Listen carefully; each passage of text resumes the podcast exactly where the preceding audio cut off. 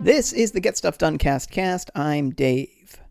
The mayor of New York City, the pulse of the nation, has a podcast. The only person listening to it is a dog walker in Queens named Dave. If this is your first time listening, it's great to have you here. You maybe listen to some early episodes before this one so you can get a feel for it, or listen to them all in order to get a true understanding of how weird the mayor is. Or not. Do whatever feels best for you. Today, I'm talking about the 14th episode of Mayor Eric Adams' podcast, the Get Stuff Done Cast, titled S1E14, Launching America's Largest Outdoor Dining Program, released August 18th, 2023. The mayor has on City Council member Marjorie Velázquez from District 13 in the Bronx, Omar Canales, the operations manager of Seis Vecinos restaurant in the Bronx, and NYC's Chief Public Realm Officer Ya-Ting Liu, who are all there to discuss a new bill to codify outdoor dining in NYC. Having a public realm officer is apparently a hot new thing in cities. It's to put a point person in charge of coordinating positive change to public spaces, which are also often under the purview of multiple overlapping agencies, and it's often unclear how to get them all on board with a change or who should be in charge of overseeing that change. But it also just kind of sounds like a job that someone would have in like a depressing episode of Adventure Time where Finn and Jake wind up in a really neat fantasy kingdom, but they're forced to get work in the behind-the-scenes bureaucracy, which is kind of like, you know, it's a pretty good description of New York City government now that I think about it. Adams just created this position in New York City for the first time in February of 2023. Lou is the first to hold it. She's been a public transit advocate and seems to have a pretty cool history of public advocacy. I say all that because I hit pause and did a bunch of research when the episode began. Maybe I'm being unfair and giving in to my doubt that Adams will provide that information in a clear and digestible manner. But I've been listening to this podcast for a while now. Adams begins by setting the stage. During the pandemic, outdoor dining exploded in NYC for fairly obvious reasons, and the city created a program to let restaurants put outdoor dining sheds up, often in the streets, since sidewalk space is a premium. And this was a truly good thing. It was also a little Wild West. It probably saved like 100,000 jobs. But some sheds fell into disrepair and became blights when the restaurants associated with them went out of business. Others, you know, somewhat overstepped their mandates and sort of took over spaces that they probably didn't have the right to have. Some of them caused daylighting problems for pedestrians at corners or blocked storm drains and caused small floods of gross street water when it rains. It is both true that these sheds were great. I eat in them all the time. And they've been up for a long time now, and a lot of them are showing a significant amount of wear. So, you know, going back and putting together a long-term series of regulations to govern sheds moving forward makes a ton of sense. Now that they're here, and we've seen what's working and what's not, and people clearly want these to continue, you know, as a part of the city. The devil is, of course, in the details, but I mostly raise this to say, this is a podcast episode about just doing something common sense and relatively small, unless I'm missing something here. Typically doing something that tweaks the regulatory regime that oversees a previous administration's policy isn't a source of, you know, backpatting or spiked footballs, especially when we're a year and a half into an administration that has yet to announce a signature effort or major initiative. The mayor starts in talking about how he likes outdoor dining, the Parisian feel of it, but he wanted to know how to get it done correctly. He introduces the person he credits with getting this done right, City Council member Marjorie Velázquez, as well as Omar Canales, who owns a restaurant that the mayor doesn't name, saying, I'm paraphrasing here, I'm going to let him say it because I'll butcher the name, And I kind of believe the mayor just doesn't know the name because he's had no problem winging it on pronunciation in the past. And then he introduces Liu, who I talked about above. The mayor looks around everyone who's here to talk about outdoor dining and asks them his usual first question, tell me about your journey, with the usual results that no one really says anything of substance because it's so open-ended and vague. And the thing about stupid questions also applies to vague ones. Omar was born in the Bronx to a Honduran dad, Ecuadorian mom. He opened Seis Vecinos in the Bronx, which is not particularly difficult to pronounce. It's been open for 11 years. The mayor asks about the pandemic. Obviously, the pandemic was hard. Asking for help helped. Asking for help isn't a bad thing, the mayor. Sometimes it feels like the mayor sees his role as almost like an oracle figure, sort of a wise character with important pearls to impart every so often, and also sometimes it feels like he just can't stop himself. I guess I'm bringing it up here because I'm really not sure why, asking for help isn't a bad thing gets said to a restaurateur, a city council member, any member of his administration. It's not like the listening audience is here to hear it either. This isn't the Mayor's Advice for Living podcast. This is the podcast about getting stuff done. This episode in particular is supposed to be telling us New Yorkers about important changes to a dining initiative, and that's something I certainly care about. So could you just tell me the news, man? I can figure out my life on my own. What about you, councilwoman, yells the mayor. Her parents are Puerto Rican, came here during the 70s. Her parents were involved in community advocacy in the Bronx. The mayor graces us with the information that sometimes helping can feel small, but it's just as important to do the small thing. Helping doesn't need to be this big, gigantic thing. And this is more telling me stuff either I know or I've died from being stupid, in which case I can't hear this podcast anyway. And what I want to hear is about outdoor dining. He tells Liu to tell him her journey. She was born in Taiwan, moved here when she was 7. Grandmother worked in sweatshops in Chinatown. She was the first in her family to go to college, went into public policy and urban planning. We're really excited about what you're going to bring to the city, the mayor tells her, and transition music plays. So I assume now that we're 9 minutes into a 25-minute podcast and introductions are out of the way, we can talk about the changes that are coming to outdoor dining. Out of the transition, and whoops, I was wrong, because the mayor decides it's time to talk about the value of hard work. This, he says, is what devastates him about the migrant asylum issue, that people who come here are told they can't work. The work authorization issue is a federal one, but also the city could probably just certify their own work permits and dare the feds to sue them. At any rate, I kind of feel like there's stuff going on with regards to migrants fleeing their countries of origin that's probably a bit more heartbreaking than their individual employment statuses. What we learn from migrants, says Adams, is how to turn pain into purpose. Darkness into a planting, he says. Out of all this darkness, an amazing thing grew, called outdoor dining. How did it help you? He asks Omar. Well, it was very helpful during the pandemic. Omar tried to get an outdoor cafe license in 2018. It was expensive. They needed an attorney, a lot of red tape, compliance with a lot of different departments, and ultimately they just didn't do it. But then COVID came. The restrictions were relaxed to fast-track outdoor dining, and he got his outdoor cafe. It was very helpful to have during social distancing, and he's looking forward to the rules being more accessible, understandable, and it being easy to comply with the new changes. The mayor says there's been a different standard historically for restaurants and services depending on what area of the city you live in, and that Manhattan has always been given the best stuff while the outer boroughs have suffered in some senses. He asks Velázquez to tell us why she wanted to take on this challenge. What is this?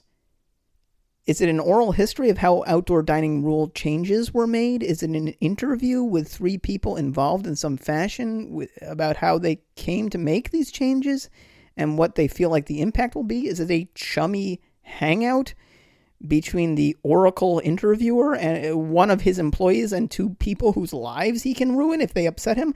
I really don't understand what we're doing here 13 minutes in, and no one has said what the rule changes are, but I feel like Milhouse yelling, "Get to the fireworks factory," and bursting into tears.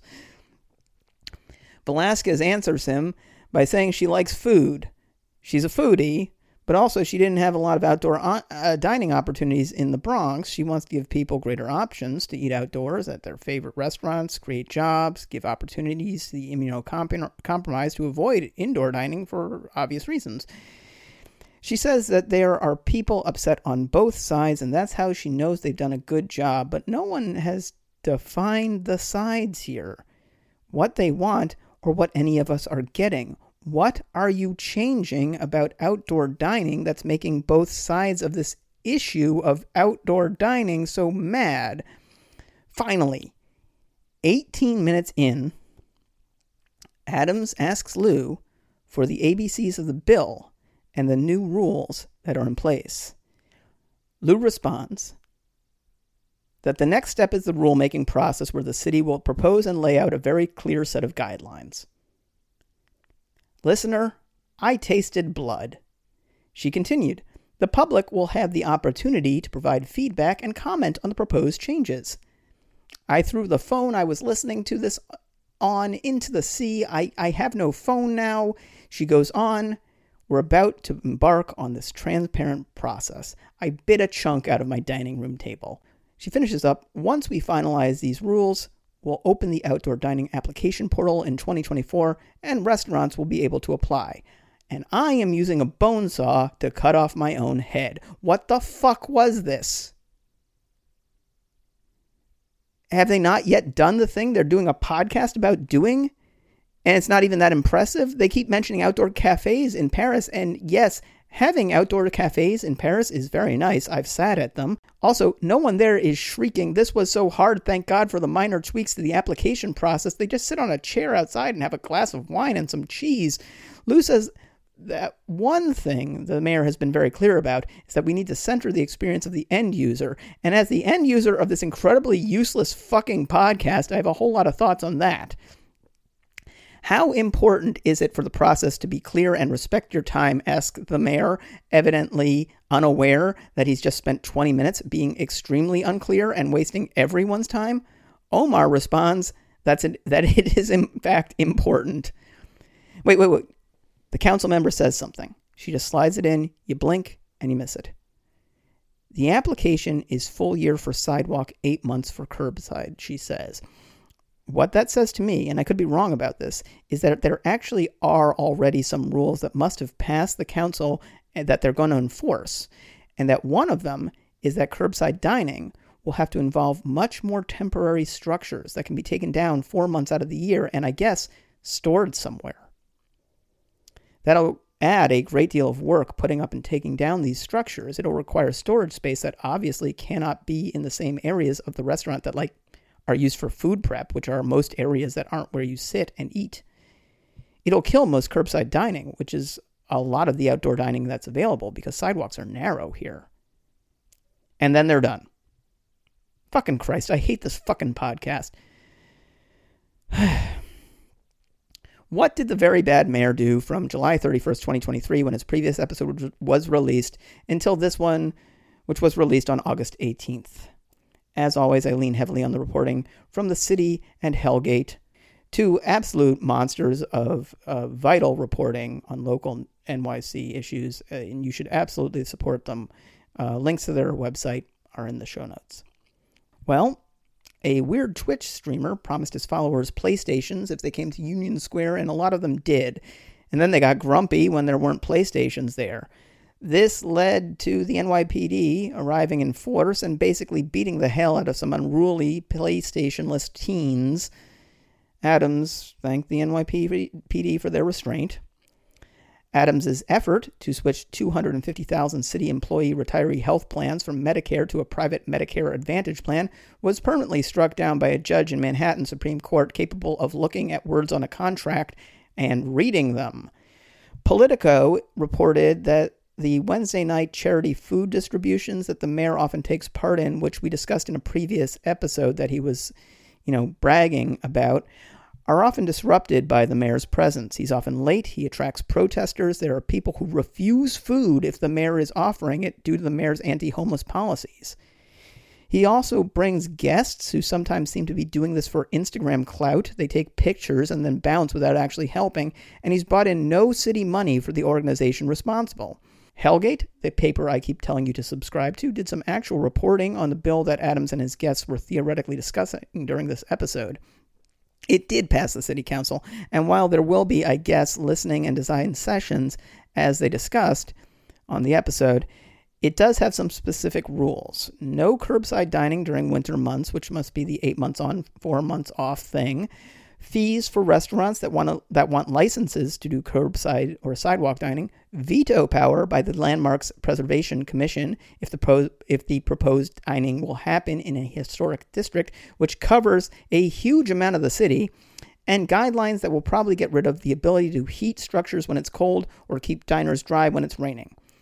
Apparently, restaurant owners are really pissed, and it's weird that the one restaurant owner Adams had on didn't have anything to say about this. My guess is that this is why Liu responded to his question about the specifics of the bill with vagaries about the process moving forward. As the public realm officer, her job is not to champion the bill, but to work with the public on the changes to public space. In other words, the mayor asked the wrong person. The council member who wrote the bill, then shotgunned in a few of the changes, but again, they went by quick and it was practically impossible to parse. A reasonable solution would have been to go back 30 seconds, edit the confusion out, and re-record, but someone would have had to have been there who was able to suggest it to the mayor that they should, redo the take with him asking the person who actually wrote the bill what it did, and apparently there was nobody in the room who could do such a thing. The city, the paper I keep telling you to subscribe to, discovered that at least 127 donations to Adams's campaign were fraudulent, and due to the city's public matching fund for small donors, these small donors brought in over $200,000 of public money to Adams's campaign. Fortunately for Adams, this was the last time any shadiness with campaign donations were discovered. One other note from the future: Velázquez lost her re-election campaign in November of this year, handing a Republican from the Bronx a city council seat for the first time since the 80s, if I read that right. This appears to have had nothing to do with outdoor dining. It'd honestly be insane if it did. But her loss does have some overlap. Velázquez lost, evidently, because she supported building housing in her district, which is a relatively well-off district in the Bronx. A lot of the pushback that outdoor dining has received has also been of the NIMBY-ish, you're going to inconvenience me by taking free public parking spaces away, or really in any way at all for a public good variety. I didn't follow her election carefully, so I don't really know how she did at messaging, but I guess I'd say that in general, the Democratic Party seems to keep getting tripped up by the idea that people need to get sold on things, and other people will try to undermine them. So you need to be convincing in your messaging. It seems to keep surprising them, which is weird, particularly since they pay so much for messaging consultants. At any rate, if you like this, thought it was interesting, want to hear more, the best way to make sure you do so is to hit subscribe on whatever podcatcher app you're using to hear my voice right now. The best way to let other people know about this podcast is to tell a friend or enemy about it. But I refuse to believe that liking it does anything, and reviewing it will just take up moments of your life you could be telling a friend, or, I don't know, watching Blade again, since it's been years since you saw Blade, and Blade whips. Transcripts of this show are available at stuffstuffcastcast.wixsite.com/stufftranscripts. I'd love to hear from you. You can email me at stuffstuffcastcast@gmail.com. As always, my thanks to my friend John Coyne, whose help on this podcast has been invaluable. And I'll see you next time.